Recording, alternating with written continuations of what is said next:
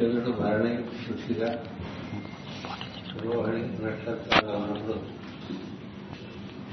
ఈ పౌర్ణమి కార్తీక మాసంలో సంభవిస్తుంది ఈసారి భరణి నక్షత్రంలో చంద్రుడుగా సూర్యుడు అనురాధ నక్షత్రంలో ఉండగా ఈ పౌర్ణమి సంభవించింది మనకి సూర్య చంద్రాత్మకుడి కాంతి కృతిక అంటే పాలభాగం నుండి అనురాధ అంటే మూలాధారం వరకు వ్యాప్తి చెంది చంద్ర సూర్యాత్మకమైన ప్రజ్ఞ ఉంటుంది. దాన్ని మనం బాగా ధ్యానం చేసుకుంటే ఈ పౌర్ణం మనకు బాగా పడుతుంది. సూర్య చంద్రాత్మకమైన కాంతి అంటే సూర్యకాంతి ధవళ కాంతి బాగా నిలబెట్టు ప్రభుత్వం కళ్ళతో చూడేట్టుగా ఉంటుంది. చంద్రకాంతి ప్రశాంతంగా ఆహ్లాదంగా ఉంటుంది. ఈ రెండు సమ్మేళనం పౌర్ణమి సందర్భంగా లభిస్తుంది. రాత్రి జరిగిన పౌర్ణమి ఆ విధంగా మనకి ఆ అనుభూతి ఇవ్వాలి లేదా ఈ పగలు మనం దాని దృష్టి ఉంచితే ఆ అనుభూతి కలిగేటువంటి అవకాశం ఉంటుంది. దానికి ధ్యానం ప్రధానం ఈరోజు సాయంత్రం ఆరు గంటల చూసేవాళ్ళు ఆరు గడియలు పూర్తవుతుంది పౌర్ణమి గడియలు పూర్తయ్యే సందర్భంలో సూర్యచంద్రుల మధ్య సరిగా నూట ఎనభై డిగ్రీల చల్లరేఖ ఏర్పడుతుంది. అందుచేత అది అత్యుత్తమమైనటువంటి కాలంగా భావన చేయాలి. పౌర్ణమి అంతము అమావాస్య ఆరంభము ఈ రెండు ప్రధానమైనటువంటి సమయాలు. అది మనకి నాలుగు నిమిషాల పాటు ఆ సమయంలో కనుక మనం లగ్నం చేయగలిగితే మనసు అమావాస్య నాడు మనసు ఆత్మలో మనసు లయమైపోతుంది. ఎందుచేతంటే చంద్రుడు సూర్యుడు పరిపూర్ణంగా కనపడి మనకి భూమికి చంద్రుడు కనపడని స్థితి కలుగు సూర్యుడే వెలుగుతాడు. సూర్యుడు అంటే ఆత్మతత్వం చంద్రుడు అంటే మానసు అందుచేత అదే పౌర్ణమి నాడు సూర్యచంద్రుడు ఒకరికొకరు ప్రతిముఖంగా ఉంటారు. ఒకరికొకరు విముఖంగా ఉంటారు. అంచేత వారిద్దరి యొక్క కాంతిని అంటే చంద్రుడి కాంతి నిజానికి సూర్యుడి కాంతి అది ప్రతిబింబితమైన కాంతి. అందుచేత పౌర్ణమి నాడు అనుభూతి అమావాస్య నాడు సమాధి ఇలాంటివి చెప్పారు పెద్దలు.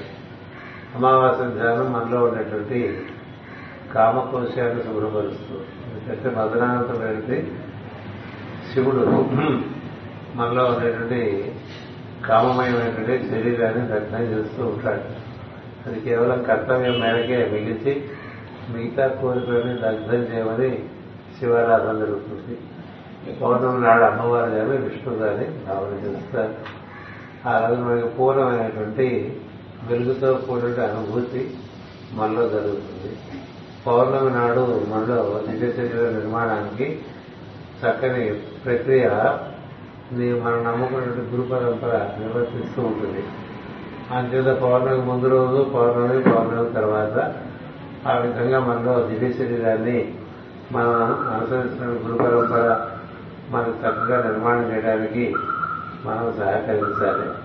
అలాగే అమావాస్య నాడు మనలో ఉండేటువంటి అవసరమైన విషయాలన్నీ కూడా దగ్ధం చేయడానికి పంచాక్షరితో శివారాధన చేసుకోవాలి. ఇలా మనకి ఋషులు కొన్ని విధానాలు ఇచ్చారు. అది అవగాహనతో చేసుకుంటూ ఉంటే అనుకున్నటువంటి మార్పు మనలో కలుగుతుంది. దాన్ని బట్టి మనకి అనుభూతికి యోగ్యత కలుగుతుంది. అంటుంది కార్తీక పౌర్ణం సందర్భంగా మీ అందరికీ చక్కని అనుభూతి కలగాలనేటువంటి ఒక ఆశీర్వదనం చేస్తూ ఈ విషయాన్ని ఇంతటితో ముగిస్తున్నాను. నిన్న సాయంత్రం అందరూ అభిషేకానికి వచ్చినప్పుడు పాద నమస్కారం చేస్తున్నారు కాబట్టి మళ్ళీ మళ్ళీ పాద నమస్కారం కార్యక్రమం అంత అవసరం కాదు. అందుచేత ఆ కార్యక్రమం లేదు. స్వస్తి. అందరూ శుభకరమైన ఇవ్వండి. ఎక్కువ తిరగండి ఎక్కువ ధ్యానం చేసుకోండి పోలే ఉన్నాడు. ఆ గుడికని ఈ గుడికని అక్కడ నాలుగు చెవులు పోసి ఇక్కడ నాలుగు చెవులు పోసి అక్కడ తనుకుని ఇక్కడ గుద్దుకుని ఇక్కడ తోసుకుంటూ తిరగటం కదా. మన లోపలే శివుడు సహస్రానికి నుంచి మూలాధారం. సహస్రాన్ని దాటి పై వరకు సరస్వామి మూలాధారం కింద నుంచి పాతాళం వరకు పాతాళం నుంచి ఆకాశం వరకు కూడా వ్యాప్తిమైనటువంటి విధంగా దర్శనం చేసుకుని కళ్ళు మూసుకుని దాన్ని ఓం నమ శివాయ అనే భావన చేసుకుంటూ కుడిగా కూర్చుంటే బాగుంటుంది. శివుడు ఎక్కువ తిరగడం. కదా? మనకు కూడా నిలకడిస్తాడు ఆయన ఊరికి అక్కడ పరిగెత్తి ఇక్కడ పరిగెత్తి ఆవిడ పరిగెత్తి ఇక్కడ పరిగెత్తి అవి కొన్నాళ్ళు మనకి అవగాహన ఎంతవరకు? కుదురొస్తున్న కొద్దీ మన లోపల మనం సంచరించడానికి ప్రయత్నం చేయాలి మూలాలు సాధించి సహస్రాలు వస్తు తప్ప ఎక్కడెక్కడో ఎక్కడెక్కడో తిరిగి ఏమో చెప్పు రెండు మూడు చేస్తే అయిపోయింది అనుకుంటే ఏం తినకుండానే తిన్నామని తృప్తి పొందినట్టుగా ఉంటుంది. ప్రసాదం పెట్టినట్టుగా భావన చేసుకుని ఎత్తిడుకున్నట్టు ఎట్లా ఉంటుంది? ప్రసాదం పెడితే ఎలా ఉంటుంది? ఆ తేడా ఉంటుంది. ఎందుకంటే మనం ఎన్ని కార్యక్రమాలు చేసినా అనుభూతి వినా ఆనందం అది. నహి అన్నారు కదా?